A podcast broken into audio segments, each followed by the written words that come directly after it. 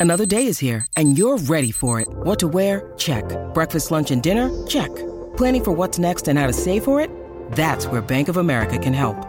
For your financial to-dos, Bank of America has experts ready to help get you closer to your goals. Get started at one of our local financial centers or 24-7 in our mobile banking app.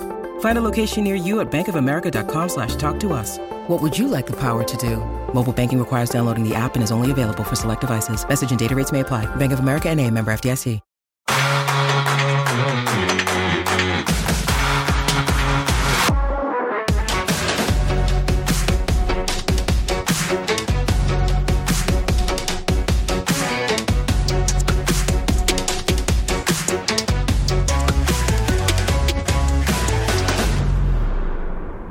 Welcome to another episode of the No Ceilings Podcast. I'm Tyler Metcalf, joined as always by Tyler Rucker. Rucker, we're about a week removed now from the NBA draft. How are we feeling? This episode always feels weird because we have a little bit of like a, a, delay between podcast episodes with me and you. So I always feel like, okay, it's been way too long since I talked to Metcalf, but feeling good. Recharge the batteries a little bit. Feel like I slept more in the last week than I have probably in the last month. So that's always nice. Um, I'm good. I'm I'm getting the itch now. Been watching some FIBA play. Me and you have texted on the side. It's not as awesome as usual, but there's still some intriguing stuff to get excited about. Um, it, it, I'm looking for any reason to just fill my void before summer league gets here. How are you doing, Metcalf? Everything good? Thriving. Just you know the, the the joys of grad school midterms with work and closing on a house. Just the best of times. But we got summer league next week. Uh, like you said, we got FIBA play, um, which hasn't been my favorite basketball experience of the year, but it's still basketball, so it's better than nothing. Um, h- how are you filling your time now that we don't have just hours and hours of tape to watch?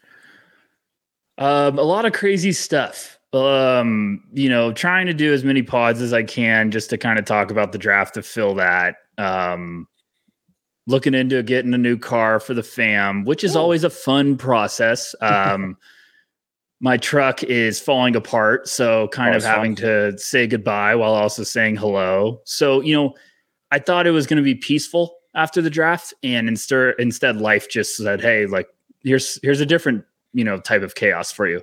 But it's great, you know. It's it's kind of you know made me grow up really quick and now I'm more ready for Vegas than I've ever been in my life. So, um, no, just I'm getting prepared to launch a couple of big pieces at No Ceilings, two pieces I love to do that are, you know, I'm going to do kind of a draft grades piece that's not draft grades because I can't stand draft grades. Me, I, I, vented to you before we hit record, and then I'm going to do a, a TV viewers guide kind of style for summer league with going over all the rosters.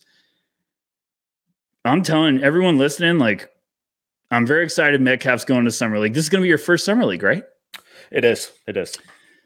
I'm so excited for this year's class, not just because Victor, but like the sophomores that are yeah. coming back. Like these rosters are going to be jacked up. It's very, very exciting. So I know there's already some fan bases. Like I saw some Kings fans were very passionate. Like, why is Keegan Murray playing? Just calm down. Sometimes those guys get put on the roster for one game and then they shut them down. But um, a lot of really exciting names this year you know, we got like Blake Wesley, Malaki Branham, guys like that, that it's going to be kind of like a remember me and going up against the rookies. It's, it's going to be a really fun year. Yeah, I can't wait. Um, I believe the the whole crew is going to be uh, you, Corey, Nick, Paige, and myself will be out there. So, listeners, if you see us, say hi. We'd love to. Yeah. We'd, we'd love to meet up with uh, with any and all of you. Um, should be a blast. Today, we're just going to kind of give our reactions to the draft that happened last week. Now that we're a week removed, we can be a little less reactionary, a little more level headed, a little more optimistic than maybe we, we were on draft night. Um, we're just going to kind of run through team by team, pick by pick. Um, and then at the end, we're going to go over the draft stock game results. Um, pretty pleased with it. Little, yeah. Just a little teaser. Um, all right, but let's just dive into these reactions. We'll go team by team here uh, alphabetical order. I think these results are all right given the absurd insanity of the trades. Um, if I get one of these players wrong and the on their wrong team, I apologize. But Atlanta Hawks with the 15th pick, they took Kobe Bufkin. The 39th pick, uh, they ended up with Mouhamed Gueye, The 46th pick, Seth Lundy. Yeah, I'm going over my rankings because I want to make sure we're we're correct too. Um, so that's what I've got. Um, well, uh, me and you talked on the air for everyone that did join us for the um, draft show. That was awesome. We had a we had a blast mm-hmm. on that. Um, I vented my frustrations about the trade processing of you know reporting. Not going to go down there anymore. I got got it out of my system. So thanks everyone for bearing with me. Um, I I you know the more I thought about this haul for Atlanta, I like what they did. I I, I really did. Like I think they did a good job of getting some good value with Kobe Bufkin. That roster is probably going to look much different um, after free agency, and there might yeah. be some trades on the horizon. I know there's been plenty of DeAndre Hunter buzz. Um, maybe Clint Capela is on the way out. We don't know. Collins already gone. Yeah, John Collins. Finally, congratulations, John Collins. The trade rumor is gone. Um, I, I'm just. I think Atlanta did a good job of not trying to reach for like a position of need because that roster is all over the place. They just took the best player available. And, you know, I, I'm still curious to see if the Murray Trae Young combo is going to work. And a lot of people were like, why did Atlanta get nothing for John Collins? It's like the, there's extensions on the horizon for this team that they got to have to figure out. I think Murray's got one more year and then he's in yeah. line for a big extension. So, um, getting Bufkin, I think it, it's always difficult with some teams to like we're like they have two guards why would you draft another one? It's like you need depth. You need pieces to rotate. Like we always say you get to the playoffs like it's not the starting five. You need eight guys that you can run around. So i like i liked Bufkin in the first. Are you warming up on it or are you still kind of annoyed with the with the fit I, am just annoyed for the sake of Kobe Bufkin. Um, but for, from uh, a team building standpoint, from an Atlanta Hawks standpoint, I think it makes a lot of sense. Uh, he, I think he's more of that kind of combo two guard than either Trae or Dejounte naturally are. I think he can play off of or with or without either of them. Um, if DeJounte Murray leaves in free agency after next year, I believe he's a 2024 free agent. So uh, next offseason, this time, if DeJounte Murray goes somewhere else, then I think Kobe Bufkin can either slide in as that kind of backup one two off the bench or move into the starting lineup as a two guard. Um, obviously, depending on if AJ Griffin makes another jump, what happens with DeAndre Hunter, you know, th- there are a lot of pieces that can be moved around. But I think he just provides a lot of versatility to that backcourt overall, both in the short term and long term. Um, I really came around on the Mouhamed Gueye pick too. I'm warming up on it. I, I, I really am. Go ahead. I was I was just a little lower on him in my rankings, and just looking back on it, he's one of those guys where it's like th- this should be someone that I'm a lot higher on. And he he's skilled. The shot looks okay. The percentages weren't there, but you know we've had some of his teammates and guys who played against him that told us they think he's going to be able to shoot it just fine. Um, relatively new to basketball, really good kid, hard worker. So I think he provides a nice kind of versatility and uh, kind of a fire and ice or offset to what Capela and Okongwu provide. So if things go right, it wouldn't shock me if he has a Naz Reid esque development curve and impact in the future. I thought that was just a really interesting kind of home run swing for them. And then just Seth Lundy, just wing depth. You, you need wings in this league. And if they're moving off DeAndre Hunter, they moved John Collins already. Who knows what they're kind of doing in the next year or so, but could be some long term insurance. Mouhamed Gueye definitely seems like a guy that, you know, is a, a smart, intelligent second round pick to be like, we're not rushing this process at all. I feel like he just need reps. There's going to be a lot of guys in the second round that I think are going to do wonders with some G League run. Yeah. Um, and then I, I, think Lundy's the sneaky wild card, might find a way to stick in on that roster early and and carve a role out in the rotation. So I like what they did. I I, I really do. Like Mouhamed Gueye was a name that, like you said, Metcalf. Like I feel like we talked to some some players and they were all praising him. Mm-hmm. It's just the consistency, I think, with him. I think he's got the tools yeah. that you want to develop, but he's just going to need some time to let it all come together. And I think with Atlanta, that they have the luxury of kind of letting him probably go get some run in the G League and, and work on it and get reps. So I think it was a good haul. It was one of those like you you got done with the draft, went back and looked at it, and you're like, okay, this this is a lot more intriguing than my first glance. All right. Uh, moving on to the Boston Celtics, who, despite drafting about seven different players and making a billion trades, uh, came away with just Jordan Walsh with at the 38th pick. Yeah, was uh, very frustrating because I got excited about three different picks. Um, I've, as a Celtics fan, I've bought into Walsh very quickly because I know what they're drafting him for. Like I, I listened to Brad Stevens talk about it, and he's just like, we buy the upside long term, and and he's special defensively, which he is, and they're going to need a guy that's a hustle guy because Marcus Smart's out of town. I don't think. I'm not expecting Walsh to come in and, and do that right away as a rookie, but down the road, you might be looking at like, okay, this is our defensive stopper. This is our Lu Dort, if you want to say it that way, where it's like Walsh is coming in for energy and to play outstanding defense with this team. So um, I know it's a little bit interesting, like the the path they went to get him, but I do think it's smart when you looked at it and you see like oh how many picks the Celtics got with some of these trades back. They saved some salary cap with moving out of the first, but um, it's just gonna be a wait and see, and that's why I'm I'm never a big fan of draft grades right away because like Jordan Walsh's grade right now, and in three years is probably to be drastically different because they're to allow him to to develop. Yeah, and I, I think something that's really interesting with him is I I, I kind of wanted to see him go back to school for another year. Yes. Um, I just think that would have really helped him take on a bigger role, maybe develop the shot a little better. But it's kind of tough to envision him going to a better landing spot in terms of developing and being put in a place to succeed than Boston. And I think that's going to be a place where he's not going to be thrown into the fire early. Um, I'm assuming he's going to get plenty of time in the G League. He's going to be put in positions to succeed. So at the 38th pick, I I kind of end up liking it. I almost mm-hmm. wish they would have just kept Colby Jones and James Nnaji because I was just yep. a lot higher on both those guys. But long term thinking, you know, roster building flexibility, cap situation, all that kind of stuff. I get it. It's it's more of an upside swing. He I think he was a five star. I believe he was a five star recruit um, coming into college guys like Nathan and Maxwell at No Ceilings were really, really high on him. He showed some mm-hmm. passing stuff. Some people buy the shot because of the mechanics. I'm a little more skeptical because of the touch. I think that's a little harder to fix, but we'll see.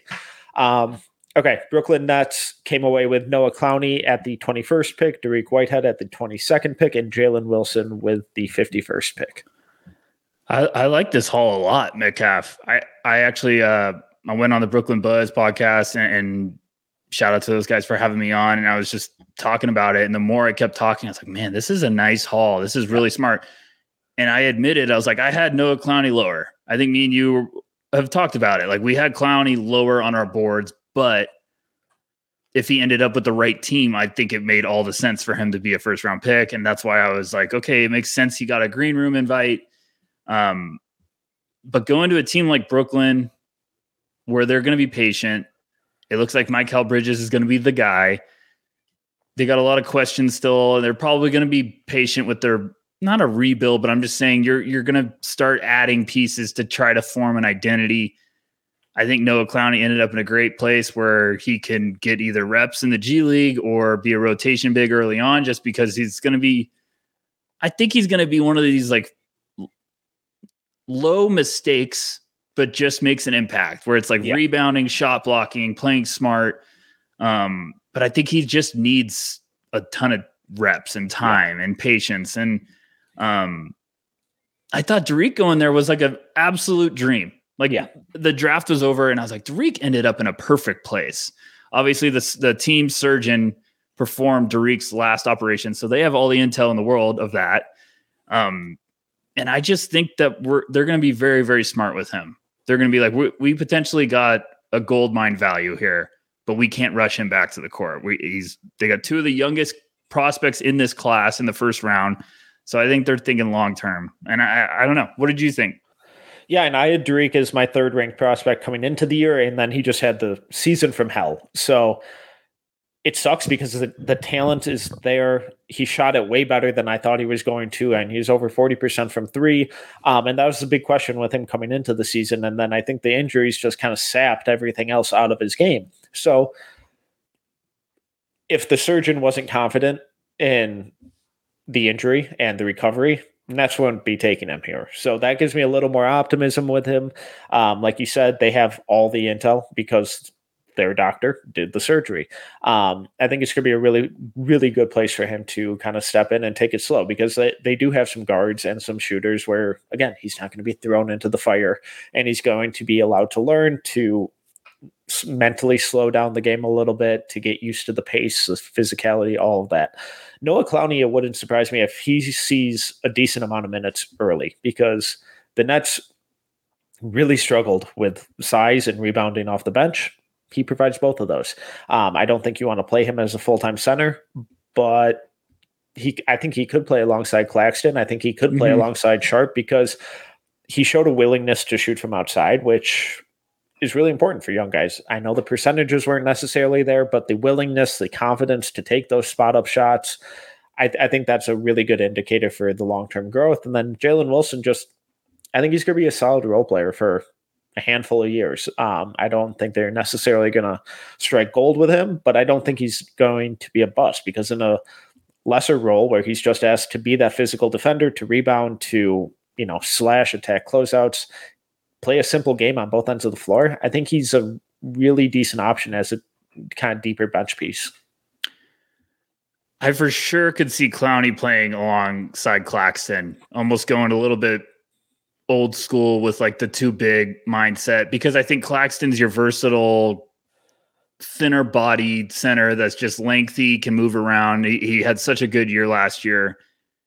And I think Clowney will, his body's going to fill out more and he could be that kind of smart player next to Claxton that all of a sudden, if that shot comes around, he's the floor spacer. Like I hate throwing around Al Horford as a comparison, but I think the idea of him, yeah, like if like everything this, goes right, yes, yes, like not saying he will be at that ceiling, but I'm saying he might be one of those like smart player that you, him and Claxton next together is a really nice wrinkle in your offense. Um, and I, Wilson, I keep thinking it's gonna he's gonna figure a way out to just stick. Like I, we joked on the No Ceiling show. I was like, when was the last time a guy that averaged twenty a game went this late in the draft? And I'm just fascinated. And I've talked to you and Nick. I think I talked to you and Nick on the air. I was like, do we think he's going to be more efficient now because he's not going to have to carry the load?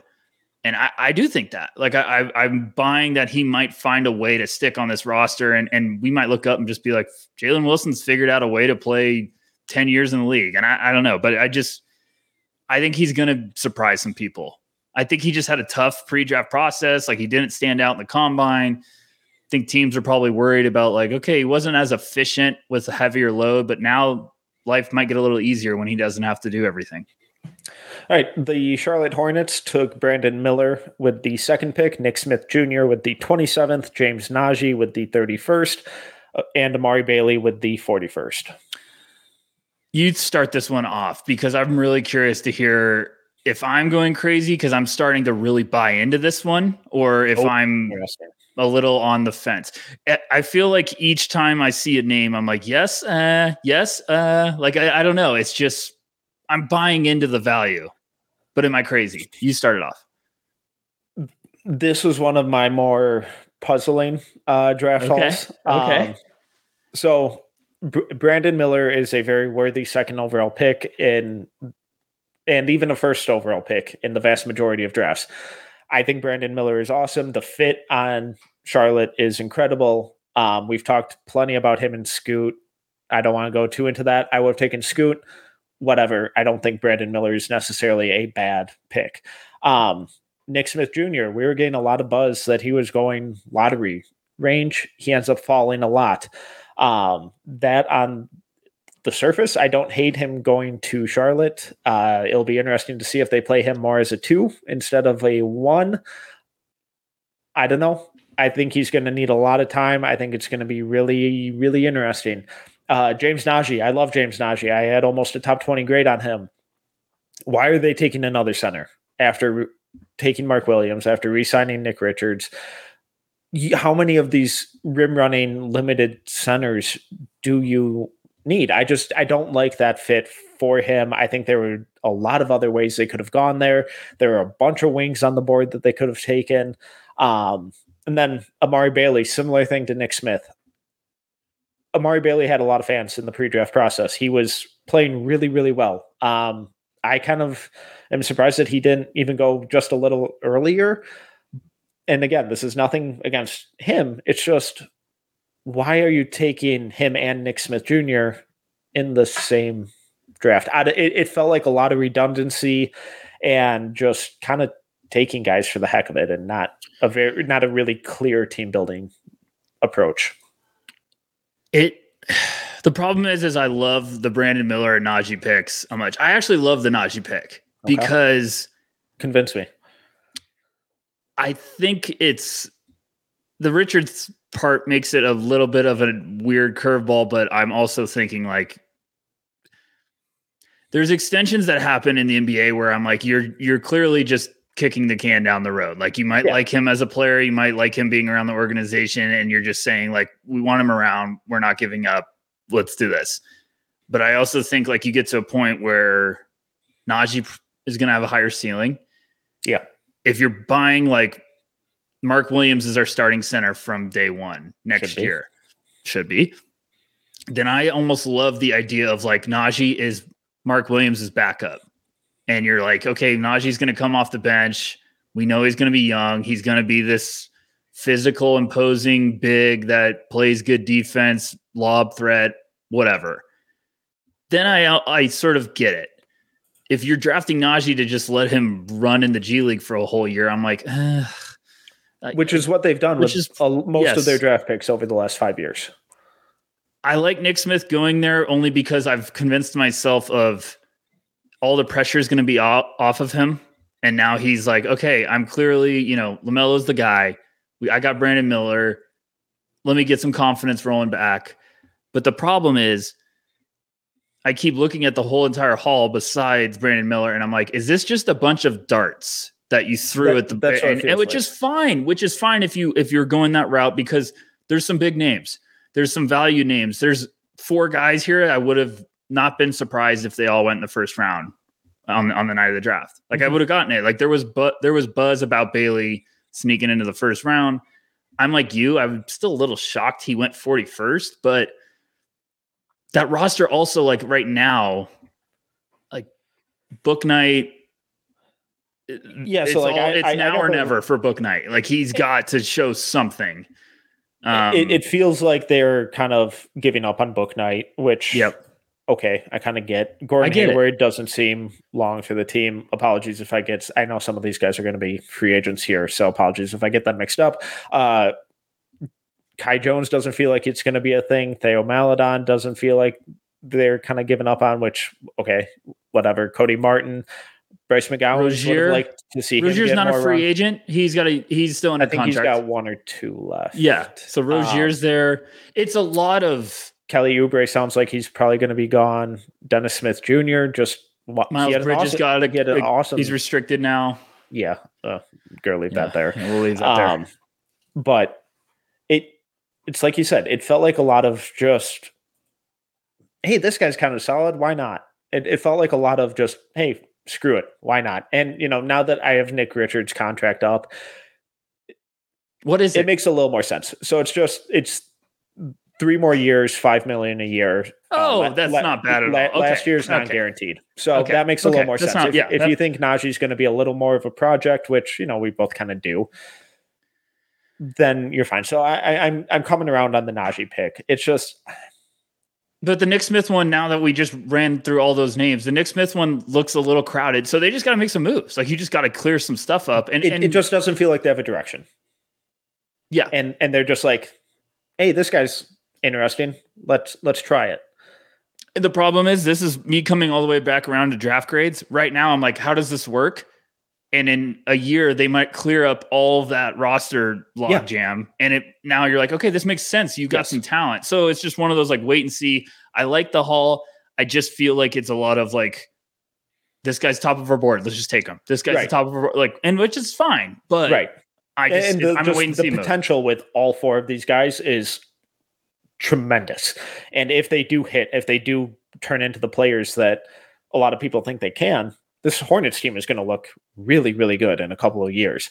Yes. My, my my complaint isn't necessarily with the players themselves. It it's more so just with the front office approach. And I I hope I look like a moron in eight months, and these guys are really clicking and really starting to develop um, because they, they have the potential to.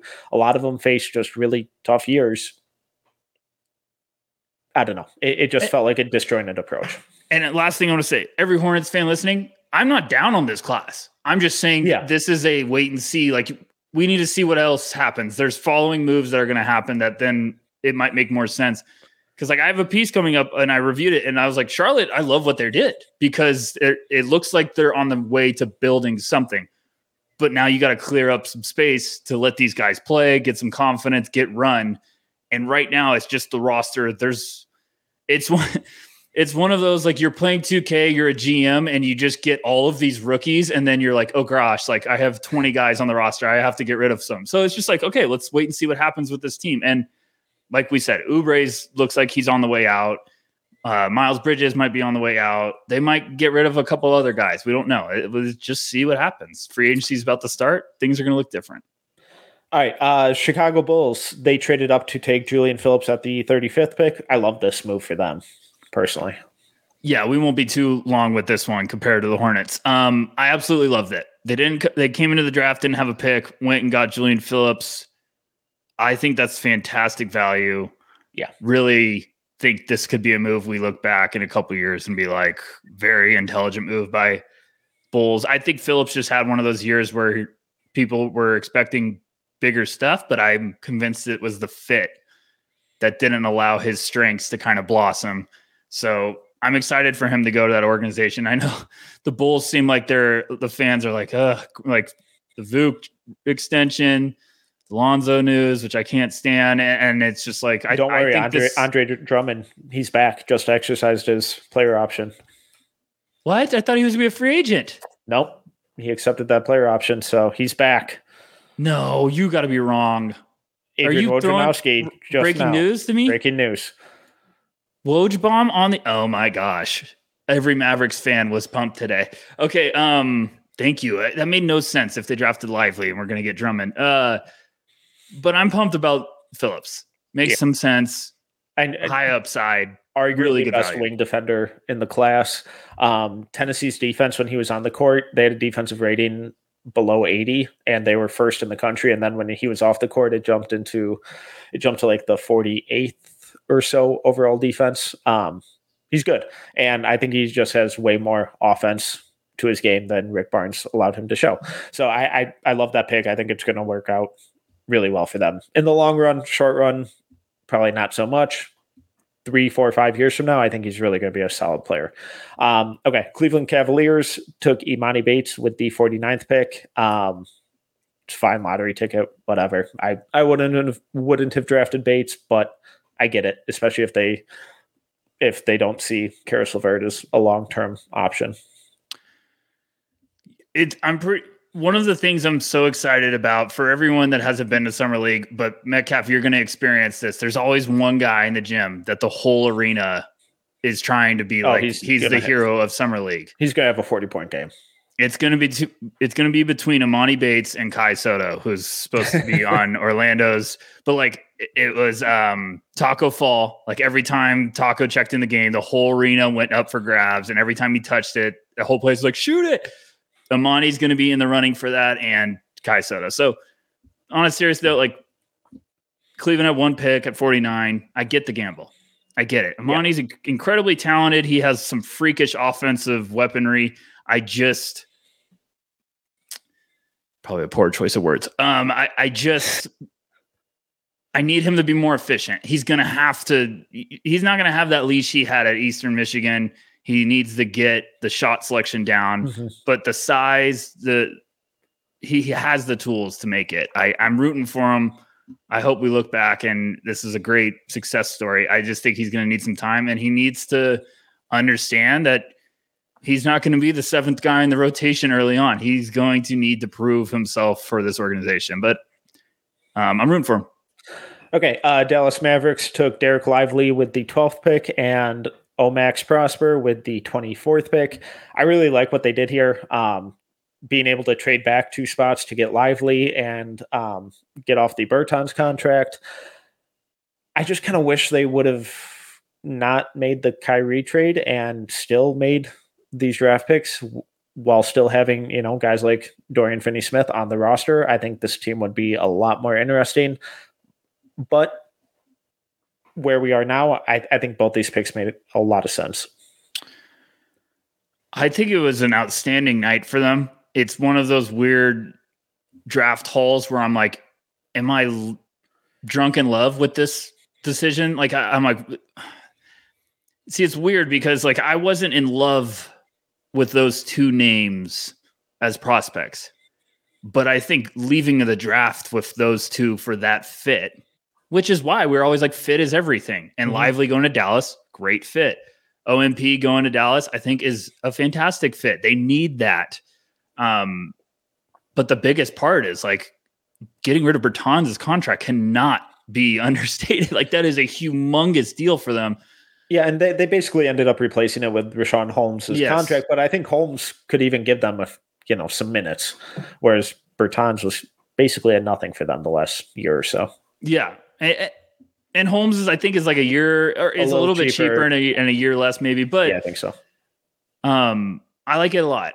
I, I just it's gonna be interesting to see what what other moves they make this offseason because I, I feel like the Kyrie extension's coming. I know that there was the report today he's meeting with the Suns. Seems like a very good agent move to maybe Yeah. get an extra five million on that offer sheet, or I mean the offer. Um, so I don't know, but I, I do like what Dallas did. I think it was very intelligent. Move back a couple spots, probably still get your guy. And we all thought Dallas was trading out of this draft, and instead they look like geniuses trading back a couple spots and getting Lively and OMP. And those are pieces that make sense around Luka. Like make his life easier with some Yeah. good defensive players, and I like that. Okay, uh, Denver Nuggets took Julian Strawther with the 29th pick, Jalen Pickett with the 32nd pick, and Hunter Tyson with the 37th pick.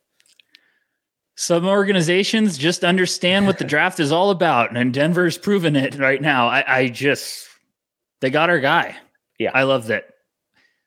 Shout out to all those mock drafts that had him going Strawther going in the second round. I guess we're not that insane, Metcalf, but Yeah. I just like after the draft, I think the next morning I was like, okay, let me regroup and finally see where everyone correctly went to.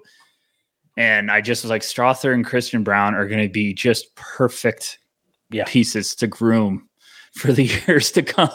So, um, I really like what they did. I like Jalen Pickett, and I think Hunter Tyson was a good value too. Like, I, I just think they did a great, outstanding job. It's not going to be the sexiest draft, but I think it's going to be one that just like this keeps us contending for years. Like, you know what I'm saying? Like, this is Mhm. where you really build contenders for years to come, where it's like, obviously, there's going to be free agency that kind of tears some teams away, like title teams, because you're getting pulled away. You need to replace them with guys that can can almost come in and, and make an impact on a cheap deal. So I love what they did.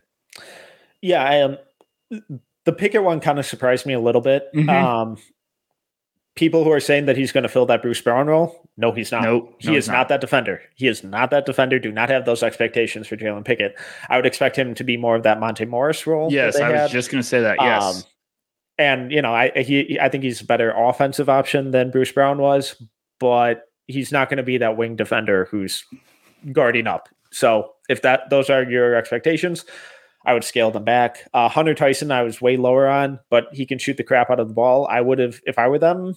This means nothing, obviously, but I, like if they would have taken a swing on like Max Lewis there, I think that would have been really interesting instead. Um, but but like, I get it. Or like even a guy like Keontae Johnson. no, I, I agree. The Tyson one was a little shocker, but I think he was just the name that was more popular eh, after the combine with NBA teams. Yeah, yeah, he had a really good Um, combine.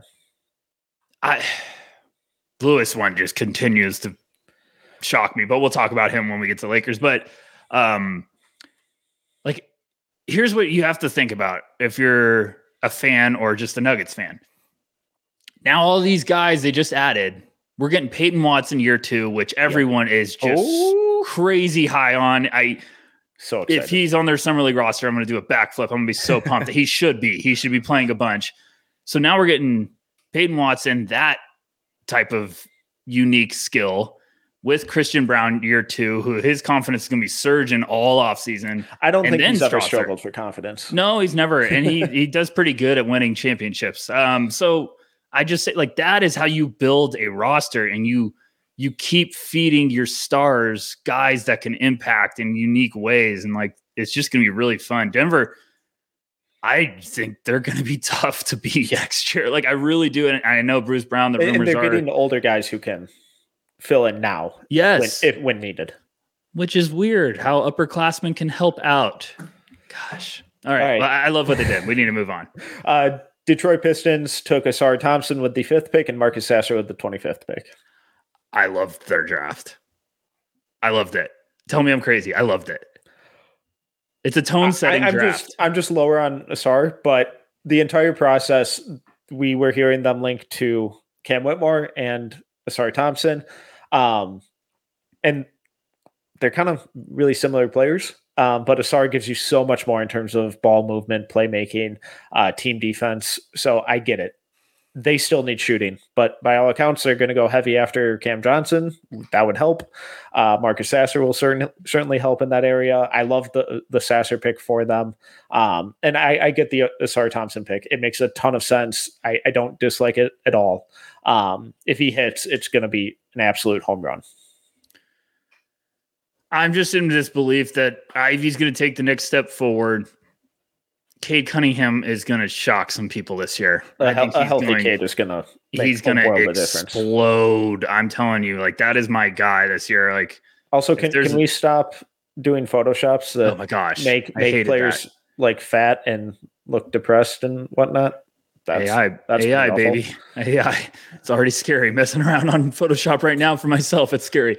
Um, I think Cade's going to be a monster this year. I think Ivey's going to take another step forward, and then I think Ausar.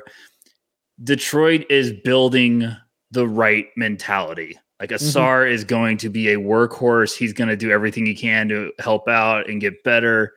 Sasser is literally going to be ready to go to war against anyone that's on the opposite side of the court of him. Like I, I just loved that addition. And I think a lot of like we go back to it again. A lot of people be like, they don't need another guard. Yeah, you do. You need depth. You need someone to come in after Cade and be a different type of weapon. And Sasser's a bucket and he's going to battle all the time. So adding those two guys, year two for Jalen Duren, um, Beef Stew's still there. I just think Detroit's getting a little bit of meanness to them and mentality. And we didn't like Monty Williams is going to be perfect for this team as a head coach. So they're building something. And we can't I, like Jarrett Jackson, assistant coach. I, I just love the direction they're going. They're close. They're close to make. Like I would not be shocked if Detroit takes that step this year of like how we're talking about Orlando. Like it's like oh we're, they're right there. They're close.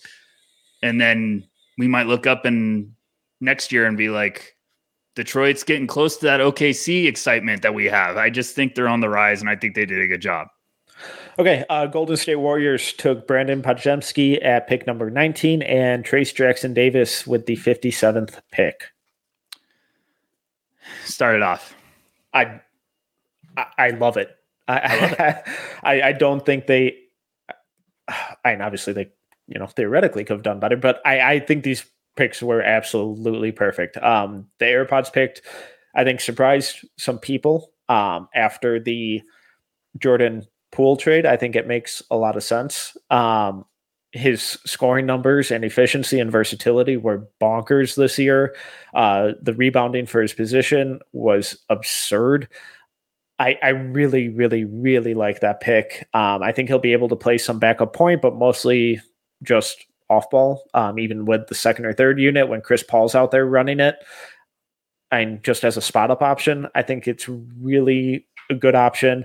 Uh, the defense will be the big question, but whatever. The TJD pick, this is just a match made in heaven. This is absolutely incredible. Um, the the stuff they're going to be able to run on offense is going to be so much fun because he is dynamic off of DHOs. He can, you know, drive. He's an incredible playmaker, awesome athlete. The fact that he fell this far was shocking. And perfect place for him to go because of their offensive system, and they have experience of having a fuck ton of success with an undersized center in Kevon Looney. I think Dunleavy's been unbelievable since he got promoted to GM. I think he's doing an outstanding job. Um, I know that might not be the popular opinion with a lot of Warrior fans. Like I have some diehards that are like, "What are we doing? Trade for Chris Paul?" I was like, "I think it's fantastic move." Yeah, I think it's. Um, you got to get the chemistry back. You got to get that mentality back for that team. And I think Poole, as talented as he was, everyone knows the elephant in the room. Clearly, they're moving on. I think Draymond's going to be back. Um, and I love what they did with this draft. TJD, I wrote my article going up next week. I said this might be my favorite fit of the whole damn draft. Yeah, I was like, this is a match made in heaven for both because the playmaking just unlocked this year and he's going to be perfect for that team. Like TJG is going to come in and all of a sudden have like Steph and Clay around him at times and be like, I just get to throw dimes to these guys and rebound and block shots. Like he's gonna he's gonna be an awesome addition for that team, especially behind Kevon Looney. Like it would not shock me if TJD's playing serious minutes. I, I would um, bet he does. I do too. And I'm telling every like that is an unbelievable value. I was shocked every pick he was not going in the second. I was like, what? And then I think there was some maybe some navigation to get him somewhere, but I, I think after I think after a certain point, yes, in the night, it was like, all right, well, we're going here.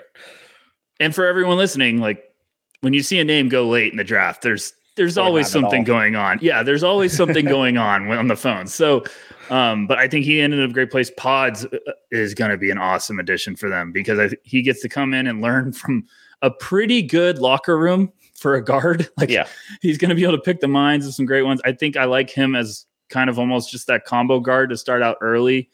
That you know, maybe you play him along Chris Paul. Maybe you kind of let him get his feet underneath him. But he's got the versatility. He's nasty too. Like he will go battle with anyone. So a really good just mentality shifting draft. Like they added two guys that are gonna be ready to roll, and TJD is gonna want to send a statement very early at summer league. Okay, uh, moving on to the Houston Rockets, who took Here Amen Thompson with the fourth pick, and the biggest surprise of the night, uh, Cam Whit- Whitmore with the sixth, set, eight, oh no, the twentieth. Okay. Houston, we have liftoff. Uh, Tyler Metcalf, start us off. Um, Amen Thompson pick made all the sense in the world. Um, he was getting mocked there by us and other outlets since preseason last year. Um, they now have the most athletic backcourt in the league and arguably the most athletic team in the league. Um, when you factor in Cam Whitmore, uh, it'll be inter- it seems like they're going to uh, be throwing the bag at Fred VanVleet, uh, which you know, I do think they need another point guard and, you know, just another person on that team who can pass the ball. That would be good for everyone involved. We got to talk about Cam Whitmore, though, because we were hearing that he was falling, and we were thinking that the fall was like to 9, 10, 11, 12 range, not to the 20s. So were you shocked by that, or did it kind of make sense? How do you like the fit? What what what are your thoughts? I love Amen going there. Everything I've seen after the draft with his interviews and stuff, I'm like, this is perfect. Houston needed Amen. So I, am rooting for him. Whitmore, a little bit of both. I'm a little shocked. I'm also not.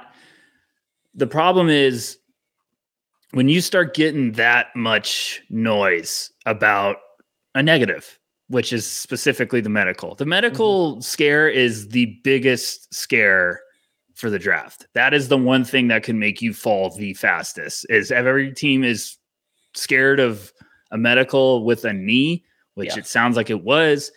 That is basically DEFCON one of especially scares. for someone with that athleticism who yes. relies on that athleticism, that power, that frame. So, because of the momentum and the amount of people I heard the medical failure from, I was like, I hope he goes top 10. Like I was just like, yeah. I, I don't know. Like this is the one that gets scary. And then when you get to a point where teams with multiple picks are passing you up, then it's an avalanche because every other team's like, they know something too. And you know, there's a couple spots I thought he was to go. I thought he was to go to Mhm. Miami. I thought Utah might have taken him at 16 with their second pick. Um, but he ends up in, in Houston, which is probably a great thing for Cam. And I hope we look back in a couple years and be like, this was the best thing for him. Yeah. Um, hope he, I, you know, we're going to find out some stuff about guys. I hope everyone's playing at Summer League. I wonder if they're going to, if he's got the green light to play for them or if they're going to be cautious about it. But um, I haven't heard anything yet. So I like his fit there just because I think the expectations are going to be a little lower. The problem is, is Houston has got to spend money. The rumors are with VanVleet, it's Dillon Brooks. It's going to be wait and see mode. I, I think with Whitmore's youth and upside, it's play it safe, play it smart. Udoka is going to be one of those guys too. That's going to be like whoever plays defense is going to play. Like Yeah. we're setting the tone. So um, I think though Houston, you got to be doing a backflip with Yeah, this and they- you got two guys that you were considering it for. You got in the first round. So Yeah. All right. Uh, Indiana Pacers left with Jarace Walker at eight, Ben Sheppard at 26, Mojave King at 47, and Isaiah Wong at 55. um, loved it. Absolutely loved it. Very underrated. I think one of those classes that won't get all the glamour, like one of those draft halls that won't get all the glamour and attention. But I think that's Indiana's building something, and I'm very excited about the direction. What about you? Yeah, and I, I really like their first two picks. Um, Walker was one of my favorite players that I've ever scouted. Um, I and I just think that fit on Indiana next to Miles Turner with Tyrese Haliburton with Mathurin is exceptional. Just the the two way versatility, the basketball IQ on both ends. I think it's he's going to be a dream for that team. Uh, ben Sheppard, I was a little lower on, but same kind of general tier, and a lot of a lot of Ben Sheppard fans out there. I get it, incredible shooter. Um, the last two picks I get because I like both those guys. It just kind of felt a little redundant to what they already have on the roster, and the Ben Sheppard pick.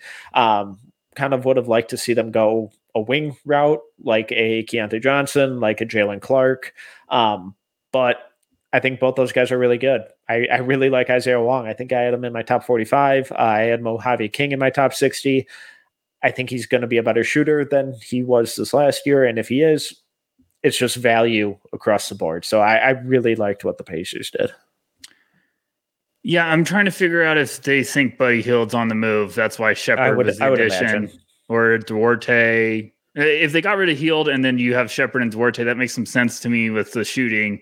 Um, I, I feel like Duarte's not longed for them either. I do too. So For I'm wondering if both of those might be on the move. Well, I don't know, but Turner and Jarace together are going to be awesome, and then Jarace with Haliburton is going to be awesome. The, the ball movement, yes, the defensive stuff. Eh, yeah. Mathurin year two is going to be fantastic. I'm excited to see Nembhard. I think everyone's got to keep remembering about him. It- the second round was just weird. I was like, if it if you swapped it and Wong went first and Mojave King they got at the end, I would have been like, oh, what a night. And then I still like you still got him, so I'm not complaining. But it is trying to kind of figure out like, okay, is Isaiah your third guard now, or do you see some higher upside? I don't know. And then Mojave King, I've always been intrigued with because I feel like we've talked about him before. The tape doesn't match the stats. Like he makes Yeah. some really nice, impactful plays on tape, but um, probably another guy you're just gonna see if you can unlock something with some G League run. But I, I like what they did. I think Sheppard made sense. That's Mhm. just another Yeah. piece to keep adding that, like maybe not high upside, but he's gonna help you right away. Yeah. Okay. Uh, Los Angeles Clippers took Kobe Brown with the 30th pick and Jordan Miller with the 48th pick. Uh, I think Kobe Brown was the first. Whoa! Yeah. Shout out Bill Simmons pick. Um, I understand what the Clippers did. They got two guys that offer some versatility that you're hoping can come in and help early. Mm-hmm. Um, it's just Kobe Brown. I had a little bit lower. I know there was a ton of buzz about him. Like there was a lot of fans. I just wasn't. I was thinking like if he went early, it was going to be like late 30s. And then when he went in the first round, I was like, okay. And I think if I'm right, the Clippers were like down to less than 20 seconds. So obviously they're probably trying to see if anyone wanted to come up. but I, Kobe just had one of those freakish years where he just yeah. did everything and was efficient. So like it won't shock me if we look back and be like, no, that was a great pick. But it's just there's a wide range of results. I feel like. What about you? Yeah, and I, I really like Jordan Miller. I think he does kind of just a little bit of everything. He's going to have to shoot it if he ends up sticking. Uh, the Kobe Brown one, I I didn't really get. I was way lower on Kobe Brown. A lot of people at No Ceilings were significantly higher than me, um, and had him in this range. Uh, it was first off, I think it's an awesome story of a guy who is on the fence of going back and going into the transfer portal, and who actually got good intel and accurate feedback and ends up getting a guaranteed contract in the first round. I, I think that's absolutely incredible, and I love that for him. It also seems like Morris might be on the move from the Clippers, and I think Kobe could kind of slide in and fill a lot of what Morris does. My only hesitation with him is that I'm not sure I buy the shot. And guys who are that kind of old, who experience that big of a jump later in their careers, uh, later in their college careers, I'm not sure how real it is. I'm a little more skeptical. What's dumb about all of my hesitations with this is if he went five to eight picks later, I'd be like, oh, okay, cool. I can see the value in that. It's like it's difference of five picks. They like their guy, they got their guy, so why not? So from a fit standpoint, from an upside standpoint, he had an incredible year. So it's cool to see an older guy make those grow those improvements in this game and get rewarded for it. I completely agree. I have to give you a little bit of a Woj bomb because we're about to talk about the Lakers. Uh, Lakers are waiving Mo Bamba and not picking up the team option on Malik Beasley. Lakers plan to stay in contact with both representatives throughout free agency. It could find different deal structures for Bamba and or Beasley's return. I always think that's a comical last sentence because what are the percentages that they actually just be like, well, we're getting rid of you, but we'd like to have you back. Right. It, it, we, we would like you as a plan XYZ in case yes. our, our other priorities don't come through. So, AKA Bruce Brown. Yeah. Um, uh, Lakers, Lakers, Lakers, Jalen Hood at 17, Max Lewis at 40. I hate the Lakers. I love this draft. I, I thought they did an excellent job. I think Laker fans should be pumped out of their mind. Yeah. I thought they did an outstanding job. I think they got two guys that could have gone in the first round. The Maxwell Lewis fall is just it's weird. weird. Um, I, I Hood-Schifino, I thought Hood-Schifino when the Lakers were on the clock, I was like, they're going to draft Hood-Schifino, and this is going to be yeah. a great pick and great value, and I, he's going to turn into a really nice piece. I like his game a lot. I think he's going to have a big year. I think Laker fans are going to be very excited to have him for the future. Maxwell Lewis was like 15 games into the year was on a freakish, like freak of like nature. Oh gosh, he was like putting up like 50, 45, 88 or something ridiculous yeah. off the top of my head. I don't remember, but I just remember looking at the numbers. I was like, oh my gosh, like when is this guy going to come back down to earth? So like, it wasn't just a six game stretch. He was doing it for like the first half of the season, and then teams sort of figured him out. But it's like late bloomer. He was on a tough team, had to kind of carry the load. I think he just got worn down and um and another guy got, who's relatively new to basketball. Yes, late like I said, late bloomer, started late. I I just think he's gonna be a stud if some team is just super patient. And I don't even know if he needs that much time, but I think you just need to let him get reps. Like he just he has some eye-opening offensive stuff, but he just needs reps of figuring out the other aspects of his game, like defensively and you know, the in between game. And um, I, I just thought, what a big haul for the Lakers. Like, obviously, their fans should be very excited. Um, team that had what I thought was one of the more confusing drafts was the Memphis Grizzlies taking GG Jackson at 45 and Tarik Biberovic at 56. Where, where was Tarik on your big board, Rucker? I'm not trying to make fun of everyone, but there was some am- amazing tweets um, after that pick from like big time draft analysts of being like, I, I had, I don't have him on my board. Like I, I think you like, and I were on the air when when that pick was made, and we were both like, I have no idea who this is. I think Maxwell texted us and said that's a made up name, and when Maxwell said that, we have problems. Um, it's just a classic draft and stash. I feel like we get one of the wild cards every year where it's like he's clearly getting stashed. Um, played in Turkey, had some good numbers, but you know, he's not the story. What, no, what, what about GG? It's the swing. Um, I kept waiting to say who's taking him, and it's the swing, and everyone that was like, GG's not falling out of the first round, and it's like, well, no, he fell a while. Um, another example of just how the draft process can really it could swing your skill either way or your stock either way. And fortunately, just GG just had some bad intel, and every report I heard wasn't good. I was like, oh gosh, this is going to be ugly. And then, um, I think we did the pod before the draft, and me and you were both like, I'd be shocked if he goes first round. Like yeah. I, I at this point, and I know one thing. He ended up in an organization that if GG doesn't figure it out quick, they will have plenty of other guys that they will let get an opportunity. But I think Memphis is also going to be great for him. I think he's going to understand, you know, how tough it's going to be to earn minutes with that team. Like, yeah, they've got a lot of guys that are probably going to be interesting names to keep an eye on at Summer League that are fighting for minutes on this roster, like Jake LaRavia, um, Kenny Lofton after a strong G League year. Like, he's going to be ready to go. Um, David Roddy, like, they've been adding some names. So GG's got to be ready to go to work. And the talent is awesome. Like we've said that this whole mm-hmm. time. It's just, he's got to go to work. He's got to get ready to, to grind. You're going he, to grind city. you got to get ready. Yeah. I, I don't know. It, it, it's a swing. It's a massive swing. I just kind of wish a different team would have made it. Um, because when when we think I liked about it. You didn't like th- Memphis? No, no. Oh, I like it. Oh no. And when what when I think about what GG went through this last year and what he I, I, hate saying I, I, sound like such a prick the way I'm talking right now, saying what he needs like I know him. So I apologize. I hope it's not coming off like that. No, you're but okay. This is safe I, place. I hoped that he would have gone to a more stable and mature organization, and I don't get those vibes at all from a lot of what's going on and coming out of Memphis.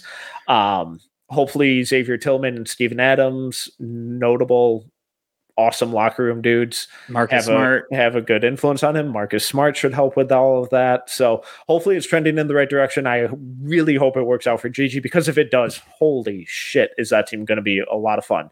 Um, I don't know. It just didn't feel like the most ideal environment for him to get drafted into. I'm still buying into that organization. I, I think the Morant stuff has paid has painted a a different picture than we're expecting.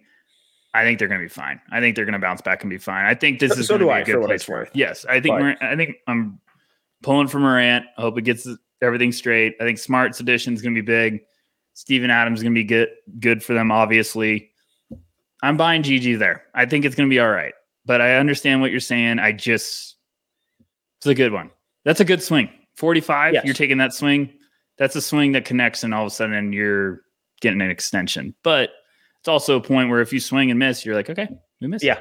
Yeah. No, and to be fair, it, it's kind of similar to, I, I like GG more than Emoni, but it's kind of a similar swing in that range of the draft where it's like, hey, if we hit, we are it is an incredible lottery ticket.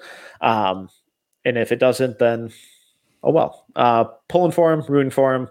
Moving on to the Miami Heat before I dig myself into a bigger hole. Uh, Jaime Jaquez with the 18th pick. This is another one where it's like if we did a post draft big board, he would skyrocket up my board. Yeah, we were talking about doing that. We should have done it. Um, maybe we still do. I, I, it's a great fit. I was scared when they were on the clock. I was like, they're going to take Jaime. It's a great fit. He's just going to be a plug and play guy. He's going to be perfect for this organization. And um, another smart team that just said, to hell with the upside. Give us a guy that's going to help right now. I love that. I, I, I just don't have any negatives about that no. pick. I think it's a great decision by Miami. And it's like one of those, like, even if it's not the upside pick and he's going to be around here for years to come like it's just he's going to be a building block. Not, not I'm not saying a building block as like Bam Adebayo as a building block. I'm saying like Jaquez is just another piece of the puzzle that you're like he's a heat. He's on our he's on our organization. We're not moving him anytime soon. Uh, Milwaukee Bucks took Andre Jackson Jr. with the 36th pick and Chris Livingston with the 58th pick. Uh, spoiler alert: I have a section for my draft grades, air quotes grades, because I hate grades. Um, and the Bucks are in the buckle up section because I feel like these two picks are just absolute chaos. Um, I loved it. I think it's just kind of like we know what Milwaukee's foundation is going to be, but now this is just kind of like a can we find some unique path to throw at teams that's just like what in the world? And I, I love the Andre Jackson pick. Um, there's some medical rumors about him going to the draft where I was like, uh oh, is he going to go later in the thought? And then he went there, and um, Livingston was just always the wild card I was fascinated by. What about you? Yeah, and I, I, think Chris Livingston, we both really liked him coming into the year. Struggled at Kentucky, but I, I think he has a lot more upside to his game than he maybe necessarily showed this se- this season. So getting him with the last pick of the draft, I think it's an awesome. Why not? Like if this works out, we might have a rotation wing for a long time. If it doesn't, oh well, we we took a swing. Andre Jackson, just pure chaos, energy, athleticism. Um, I, I, I just it's going to be a fun fit. And I, I feel like a, a low, just two really low downside swings that could pay really impressive dividends. Um, moving on to the Minnesota Timberwolves, who took Leonard Miller at 33 and Jaylen Clark at 53. Uh, I'm not talking. You're talking about this. How, how are we feeling? Uh, pump the friend of the program, Jaylen Clark. Welcome to Minnesota. Um, the way that Tim Connelly was talking, it seems like both these guys are long term plans, which is really encouraging to hear because one of my big concerns with Jaylen was the injury and the Achilles stuff. But it kind of sounds like both of them might be getting signed to actual deals and not just two ways. So there's a lot of team building flexibility and opportunities for these guys to really develop the way that in the ways that they need to and not rush any part of the process. Um, big story here is Leonard Miller. I, I, I hated it right when it happened, um, but I'm starting to slowly come around to it, especially at 33. I, I think at that spot, taking that kind of swing makes sense. If they would have traded up to the teams and done it, um, I, I'm not sure I would have been as optimistic. But my my concern with this pick is I don't buy the shot at all. I don't think it's fixable in the slightest. Some do because of the touch inside. I just think the mechanics are so incredibly broken. But what we've said over and over and over again with Leonard Miller is that he improved so much throughout this year from where he was at this time last year. And that willingness to play a lesser role, to do the dirty work, to be a hustle player, to be coachable is so important for a young player um, who still needs to take those strides. So if he made this improvement in one year, who's to say what he could be in three years? Um, obviously, it's not going to be a linear improvement and development, but the optimistic view is that that's how it could skyrocket. Um, I don't know how he fits on this team at all. I would be surprised if he really played for them at all this year, but even next year, it's just a weird fit. I think him next to Karl-Anthony Towns in a vacuum is an awesome fit. I think long term there could be some, you know, he kind of takes over that Kyle Anderson role for them. It's interesting. It, it's definitely a big swing. I'm not sure what he does that Josh Minott doesn't already do. I don't know. I, I, I don't hate it like I did on draft night, um, but I'm not as over the moon like a lot of people are about it. I've bought into it because I, I think we're starting to get like Connelly swinging for Gobert is painting a dark cloud for T Wolves fans.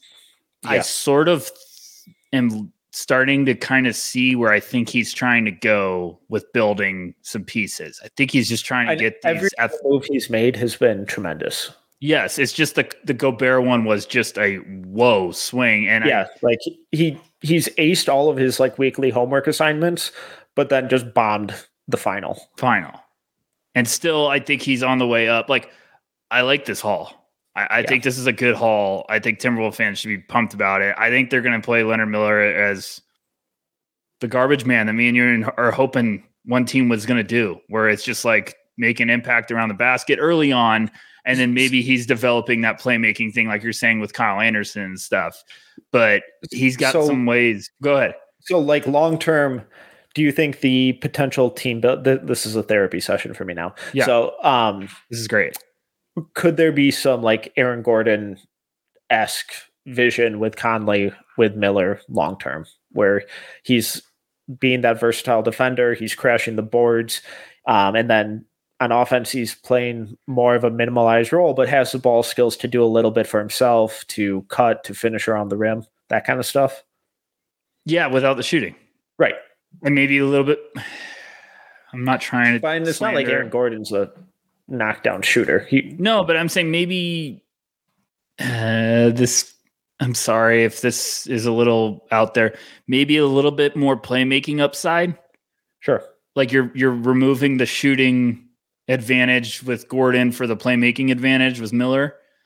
I just think he's going to be lightning in a bottle where it's like sometimes you're bringing him in early off the bench or you're Yeah. bringing him in off the bench to kind of go crazy. And then like Jaylen Clark, I think is going to stick with Yeah. this team because he's going to be your athletic defender that you're throwing out there to, to, to wreak havoc or wreak havoc. And um, I think this is a really smart value draft. Yeah. Like I, I just, I like what they did. I, I, I know we weren't high on Miller, but we were also just like, where's the fit? And I actually never looked at Minnesota, and I was like, Same. this makes some sense to me. Like now, okay, like I get it, and good, good pieces. I really do think Connelly's doing a good job. Mike, he basically got Mike Conley for D'Lo. Um, the buzz around Cat's been very strange lately, so I'm It's wondering. been that way um, for five years. I know, but it's been. I don't know what's going to happen, but I just neither do I. There's going to be a big move up soon. his. I have said forever. The moment they made that Gobert trade, I feel like he him and his thought is like if if Towns doesn't work out, I'm going to get my picks back for Towns. Yeah, and But we're one not of, the- staying on that. one of those guys is going to have to be moved soon, just because of the new CBA Yes. implications. They can't resign Ant and Jaden, and they could, but then the rest of the roster is nothing. Um, But also, like, think of the pieces now they have: Jaylen Yeah. Clark, Jaden McDaniels, Leonard Miller. You got some wild athletes with versatility. That if they all click, that's going to be awesome. Yeah. just really fun. So I like it. Okay, Um, I'm. I'm all in now. Um, all right, uh, with the 14th pick, the New Orleans Pelicans took Jordan Hawkins. They needed shooting. He's the best shooter in this class. I like it. I loved it. I don't. He's I don't even. I'm sorry, Pelicans fans. I loved it. I don't. uh, One of my favorite guys in the draft. I thought New Orleans grabbing him after all of the Zion smoke and trading up to go get Scoot smoke. I was like, smart pick. You're gonna add. You know, Trey Murphy is gonna have now Jordan Hawkins with him. That's dangerous. Dyson Daniels, I think, is in for a big year. I, I Herb Jones, like depth. You're building depth. Just get Zion healthy. Um, okay. Uh, Oklahoma City Thunder took Kason Wallace at the 10th pick and Keyontae Johnson with the 50th pick. Yeah, I don't want to skip over. Knicks fans are going to be mad. You didn't have a pick. Shout out Josh Hart. Um, OKC, I loved it. I really did love it. And it's not going to be, I, I wrote a very passionate part of my piece about what I, the Thunder did. And there was a lot of Thunder fans that were furious. They dropped another guard. And I said, I, I was so convinced they were drafting a, guard. I just thought it was a different one. I just yes, I thought it was going to be uh, Bufkin or Kason, and then I love the Kason pick. You, this team is going to be hunting for the playoffs this year. You need more than five guys for a playoff run. You need depth. You need someone to make life easier when um, SGA is going to be on the bench. Uh, You just need a rotation of different types of ingredients that you can throw. J Dub was as versatile as possible last year. They played him at the three, they even played him at the four. You're getting Chet back. Josh Giddey does his thing. Now you need that defensive backcourt specialist. I know they got Lu Dort, but you know, this team also could make a couple moves. I just absolutely love that addition. And I thought Keyontae was a very, Mhm. very underrated ad there for the Thunder. It wouldn't shock me if he sticks. Yeah. Um, okay, Orlando Magic took Nothing? You had nothing? Come on. No, I I, I I I really like their draft. I, I was convinced they were going to take a guard. Kason Wallace is this is going to sound like an insult, but he's as steady of a guard yes. that you could have gotten with the 10th overall pick. He's in, in an insane defender. The shot was r- very real this year, super composed on ball and just navigating inside. A really smart passer. I think he's going to be early on an excellent backup point guard um, with really you know high with a ton of upside. Um, I really liked it. Keyontae again. I just the the two way versatility that he showed this year. He's going to stick in some form or fashion. Maybe it's with the Thunder. Maybe it's with another team. But it, it wouldn't surprise me if he has you know a lengthy NBA career. Um, okay, Orlando Magic took Anthony Black with the sixth pick and Jett Howard with the eleventh pick. I absolutely love what they did. Absolutely love. I'm gonna let you run with this one because they got your boy Jett too. So I, I'm very proud of Magic fans out there. Shout out Orlando. Um, a lot of people were like, "Wow, no ceilings is really high on Jett," and I was like, "Damn right, you are. we are. You came to the right place." So Metcalf, pump him up a little bit more. Just tell him, tell him why you like this class. Yeah, I, I'll start with Jett. He he had two awful ankle injuries, at least two um, that happened about halfway through the year, and you can see a very clear separation in how Michigan's offense ran based on when he was healthy and when he was not. Uh, when he was not healthy, it was spot up heavy and it was post up heavy, and their offense went to shit when it was when he was healthy they were constantly running him off stuff allowing him to create off the dribble uh, having him run off pin downs and curl into the middle and making a lot of really high level decisions whether it's to attack the rim pull up for a jumper make the pocket pass make a kick out pass he was a lethal shooter. He was one of the most dynamic offensive wings in the country before he got hurt. And then he got hurt, and stuff kind of started to fall back a little bit. Everyone's going to reference the on off numbers with him, and they're not good but there's a lot that goes into that. And an injury with on both ankles is a big part of that. So I is he a good defender? No. Is he ever going to be a good defender? Probably not. But I think the offensive tools that he has are really, really special. They needed shooting, they got shooting. He also has size and he also has playmaking ability. So I think he's going to be able to run a lot of cool stuff on offense. The ball is going to be should be zipping all over the place with the passing of him, Anthony Black, Markelle Fultz, um, Franz Wagner, Paolo. They they have a lot of guys on this team who should be moving the ball and getting incredible shots on almost every possession. Uh, the Anthony Black pick, this is something that I think me and you uh, were kind of pushing for a while. Um, I think on our no ceilings mock, we nailed this too. A lot of people are questioning the backlog of guards now, I think it makes sense. I think it's I think he's going to get the kind of backup point guard spot behind Fultz um, with a really good opportunity to overtake him. I know Fultz has turned into a good player. I don't think he's a long term option for them. I don't think uh, Cole Anthony is a long term option for them. I I'm still in on Suggs, but it wouldn't surprise me if they don't see him as a long term option at this point. I do think him and Anthony Black could play together. I, I, I thought they had a really good draft. The guards, there's going to have to be some moves made in the next couple of weeks um, with that backcourt. And I know Magic fans are very passionate about a lot of names they have on that roster when it comes to Fultz and Suggs and Cole Anthony. I think Anthony Black's ceiling is just higher. Yeah. And the thing that gets me the most excited about this haul. I absolutely love both picks. I, I think Anthony Black's going to be a, a stud. I, I, really do. I absolutely think that was the right pick. He's just playmaking. I, the shot's g- going to come around, and he's nasty defensively. And the biggest thing, and I love Jett. I absolutely love Jett. I think that's a fantastic addition there. I really do. But the biggest thing now with this team, and the reason I'm so excited about Orlando moving forward the pieces are really starting to come together and you're about to have the potential for a future starting lineup that's going to be six six and up.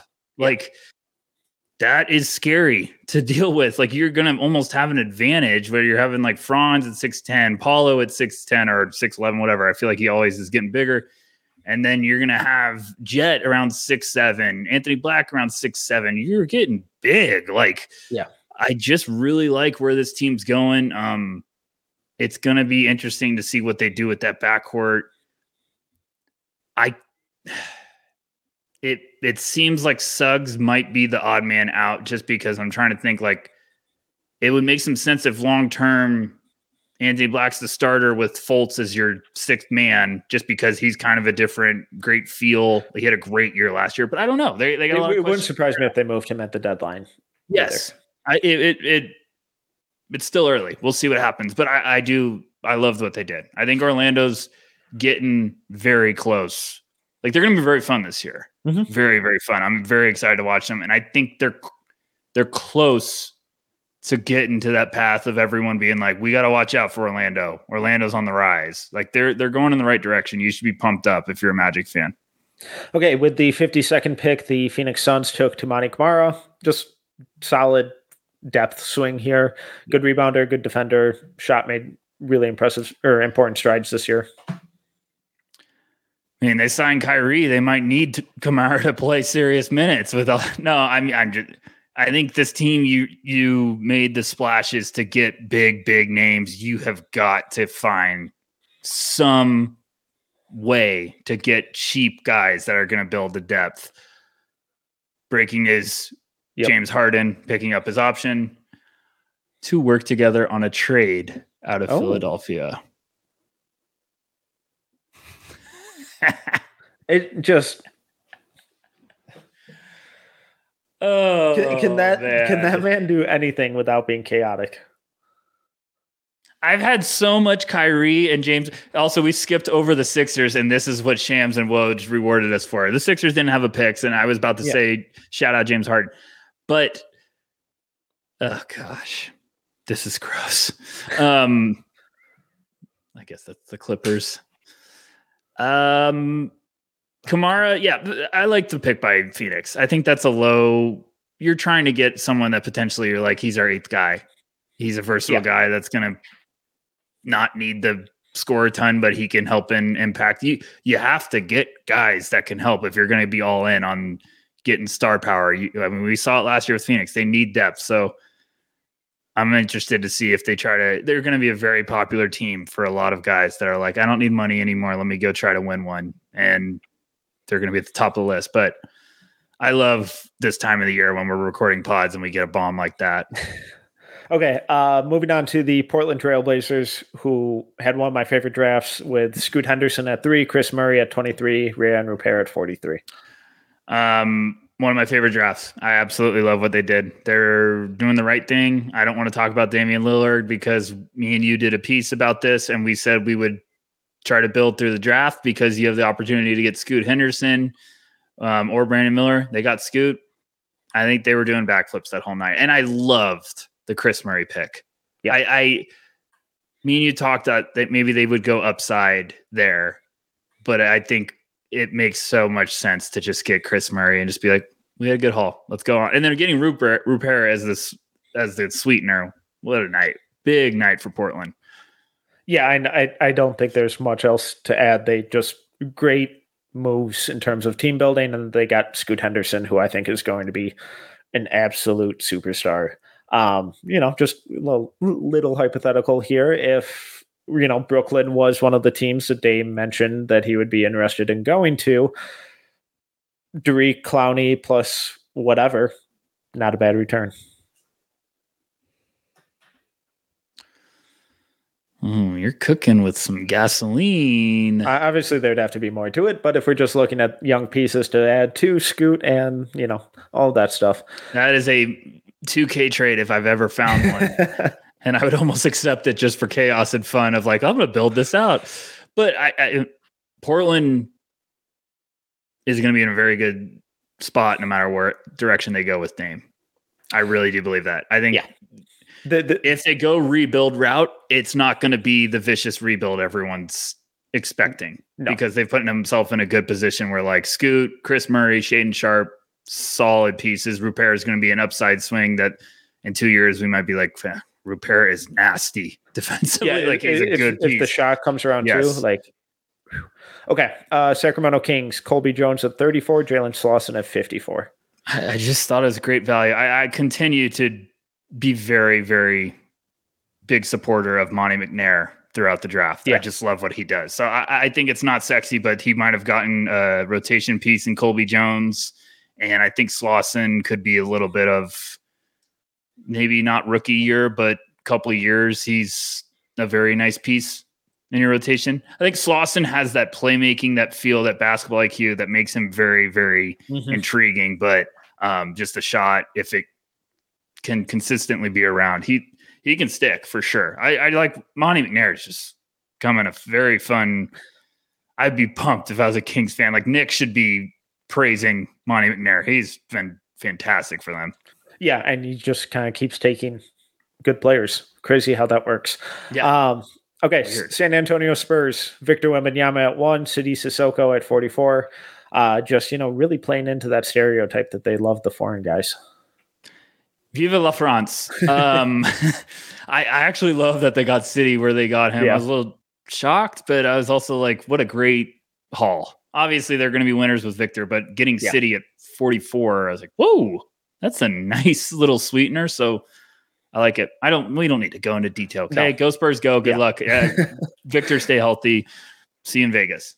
Uh, Toronto Raptors. Grady Dick at thirteen. Did it shock you? No, no. Well, yes, based on who was on the board and what you know, some of the intel we had uh, been provided, it did surprise me that they went with him. I thought they would have gone maybe a different route, but just in a vacuum, the size fits what they typically draft. Um, and then the shooting, the ability to attack closeouts, some of the I, I I do think he is a really smart defender. So the the the player in himself made sense. And so it didn't really shock me. It was just based on who else was on the board. I thought they were going to go a different direction.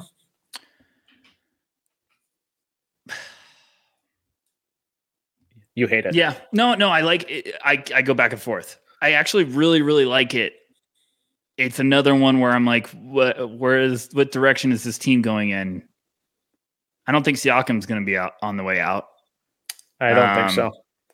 And then OG, I don't know. I, but I think that was a good pick of like, not the highest upside, but we know he's going to be solid. Like, and I like Grady Dick a lot. I just, I thought forever Toronto was going to go backcourt, and then they added him, and I was like, okay, fine. Like, Scottie Barnes takes that next step. I like Grady Dick to be alongside him. All right, fine. Uh, talk to me about Utah.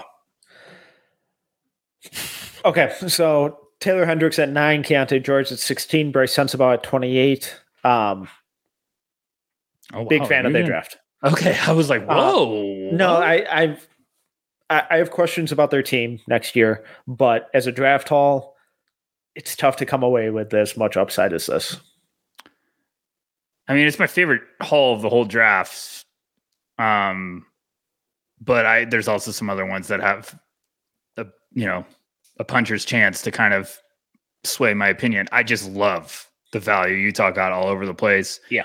It's also just me being higher on Keyonte and me. Yep. Me and you have said forever, like if Sensabaugh went later, it would be a great value pick. And I think as your third first round pick, yes. Sensabaugh is a great addition yeah, there's some questions now. Like they picked up Kelly Olynyk's option today, which I'm like, that's Danny Ainge has something up his sleeve for salary Just purposes. Trade piece. Yeah. So I don't know. The John Collins move made sense, but I'm also like, yep. What are we doing? But we'll see. Okay, I just so, think it's smart. So my only concern: who on this team is passing? Keyonte. when he's not when he's not scoring. Um, no, it's a good point. They, they they need to get a not sexy veteran point guard to just come in and run the show. Like I'm throwing a name out just because we talked about him earlier, but like they need a Monte Morris, which like obviously he's going to be very desired yeah. around. Um, but they need someone that's just like come in, no nonsense. Mike Conley is obviously not there anymore, but like Mike Conley would have been a dream for that. Like they just need to get someone. I don't know. Maybe there is Was there something that they're staying with Sexton? Um, I'm trying to track everything. The Harden thing don't- also I- I just I still up on my screen and it's throwing me off. So I'm sorry. I, I thought I saw that they were entertaining trades or some entertaining moving him, but again, he's not a playmaker, or at least in the traditional sense. But th- th- that question isn't necess- necessarily fair regarding the draft because I don't think there is necessarily that guy at those picks where obviously they could have taken Kason Wallace at nine, they could have taken Jalen Hood at 16, but I had Hendricks over Kason. I had Keyonte over Hood So I, like the, the picks make sense. I get it. Long term thinking. I'm just talking about this year from a team building aspect and a play style. I'm just a little concerned what the ball movement is going to look like, but that's something that can be addressed in free agency or next year. So they're not looking to win the championship this next year. So it's whatever. It, it's an Yeah. issue for down the road. Washington Wizards took Bilal Koulibaly at seven, Tristan Vukcevic at 42. I loved the, the Koulibaly pick. I love that. The only thing I didn't love about it, um, and I have to yell at the Wizards, is I was very proud that the no ceilings mock was six for six. Yeah. And then Washington had to screw it up. We would have been seven for seven, but it's just, it was ridiculous. Like, I understand. On a serious note, I think Wizards fans need to be pumped out of their mind because you at least now have a new front office that is saying, to heck with this. We're starting the process. We're getting rid of some ugly stuff so we can at least find a direction to go in. We're still, me and you are still buying Johnny Davis. I think he's going to be fantastic. Summer League. He's done it his whole career. He's had the year where he struggles and then he bounces back and figures it out. I am buying that he's going to be fine. Jordan Poole has had 900 jokes on the internet about how he's going to lead the league in scoring. I get it. I don't know if that's a great joke for someone to get traded that you think is going to lead the league in scoring, but he, I'm, I'm rooting for him. Koulibaly, I think, is a fantastic swing because now they can play him. Let him learn through reps. Let him get Mhm. experience. It's tough with these young guys because a lot of teams draft them to be patient and they they have the itch to play him to develop him, but then it doesn't p- work as well. Like a team like the Thunder have done a fantastic job of letting guys play, and then that's how they've developed so much is because they've gotten these reps. And I think Washington's going to be in a spot where this year they're going to say, "Y'all are playing. We're going to figure out what we got here. We're going to see who gets better, and, and then we're going to reevaluate and build each year." But I I love the Koulibaly pick for them. I I also think some people, sorry, Metcalf, I No, think good. some people were confused why they traded up a spot. And I think it's great of Washington to be like, that's our guy. We're going to get him. This is our first draft. We're going to get our guy. So I, I loved it. Yeah. And, you know, I'm, I'm sure Indiana was telling them that there was another offer to trade up to that spot. So Yes. Indiana, Indiana, obviously Indiana wanted great. Walker. So they didn't want to go, risk losing out on him.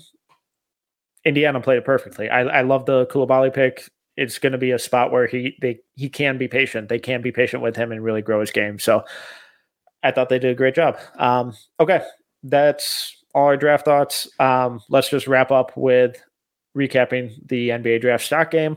Yeah. Um, hit me with it. I, you already hinted at you doing better than me, and I'm already just Yeah, really, I, really bugged about it. I smoked you. Um,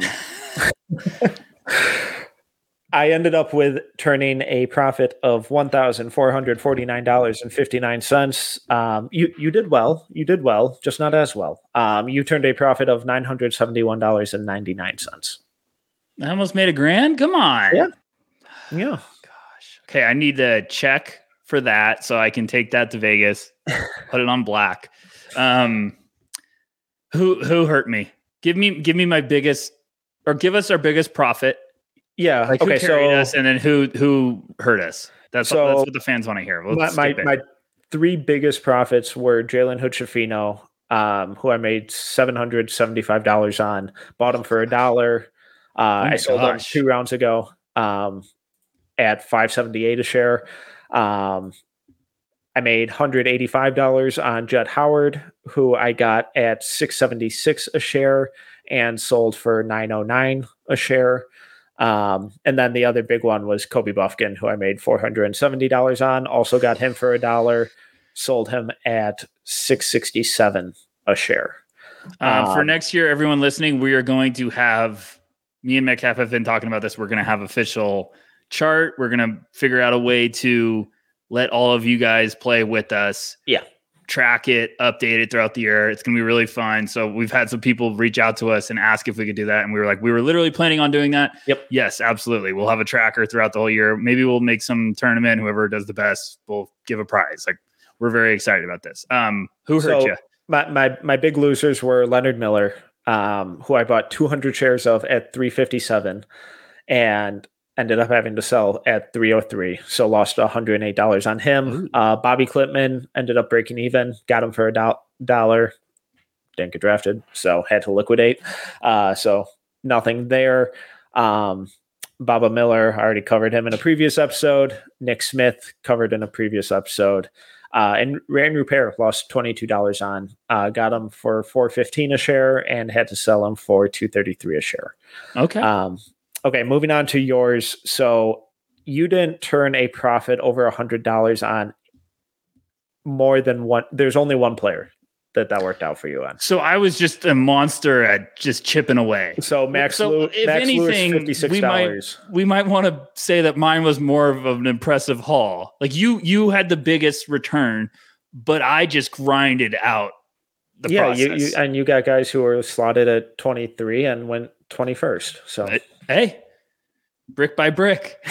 um, yeah, no so like built in one day. So like Max Lewis, you made fifty six dollars on Brice Sensabaugh. I guess you, you had two different positions of Brice Sensabaugh. Uh, one made seventy three dollars, one made forty dollars. Huh? Uh, Julian Strawther thirty seven dollars. Jarace Walker twenty nine dollars. Uh, DaRon Holmes, rookie council already covered them. Adem Bona, you lost twenty eight dollars on. Um, He'll make it up for me next year. Keyonte George was your biggest loser. Uh, you bought it. You ended up losing sixty nine dollars on him. You bought him at nine seventy one. Had to sell him for six twenty five. Uh, Colby Jones, you lost two dollars on. Um, Marcus Sasser, you made twenty eight dollars on. Jordan Hawkins, you made seventy four dollars on. Uh, Brandin Podziemski, you had two different positions in. Uh, you made fifty four dollars on one and eighty five on another. Um, AirPods, baby, that's a big one. Oh, I should have just bought more. Um, Jaylen Clark, you lost four dollars on. Amari Bailey, you made nine and a half dollars on. James Nnaji, you made two dollars on. Um, you bought one share of him for a dollar, and he went for two twenty three. uh, but your big, your big one, you should have bought more than fifty shares. Bilal Coulibaly, you bought at two sixty. Uh, you ended up selling him at fourteen twenty nine. You made four hundred and eighty four dollars on him, or oh five hundred eighty four dollars on him. Yeah, I should have gone way in on that one. Well, hey, that was a fun one. Next year I'll be more was fun. aggressive, but that was really fun. I, I'm happy about that. I, I'm excited for next year. We're gonna talk about it in Vegas in person and plan something out because we want to make that an actual like fun competition for everyone. It's awesome getting those DMs and those like messages of just like Yeah, I want to play with you guys. All right, yeah, we're in. Let's do this. So we had a ton of those. We're excited about it, but all right, Rucker. Um, this was a that's good. blast. Plug Yeah. away. lengthy one, but thank you guys for being here. Um, I'm at Tyler underscore Rucker. No ceilings NBA.com. I'll have a couple pieces next week. Summer League preview. You can check out every roster. I'll have highlights on every name um, that I can process in my brain. Um, I'll also have a draft review piece going up next week. And then we're going to Vegas.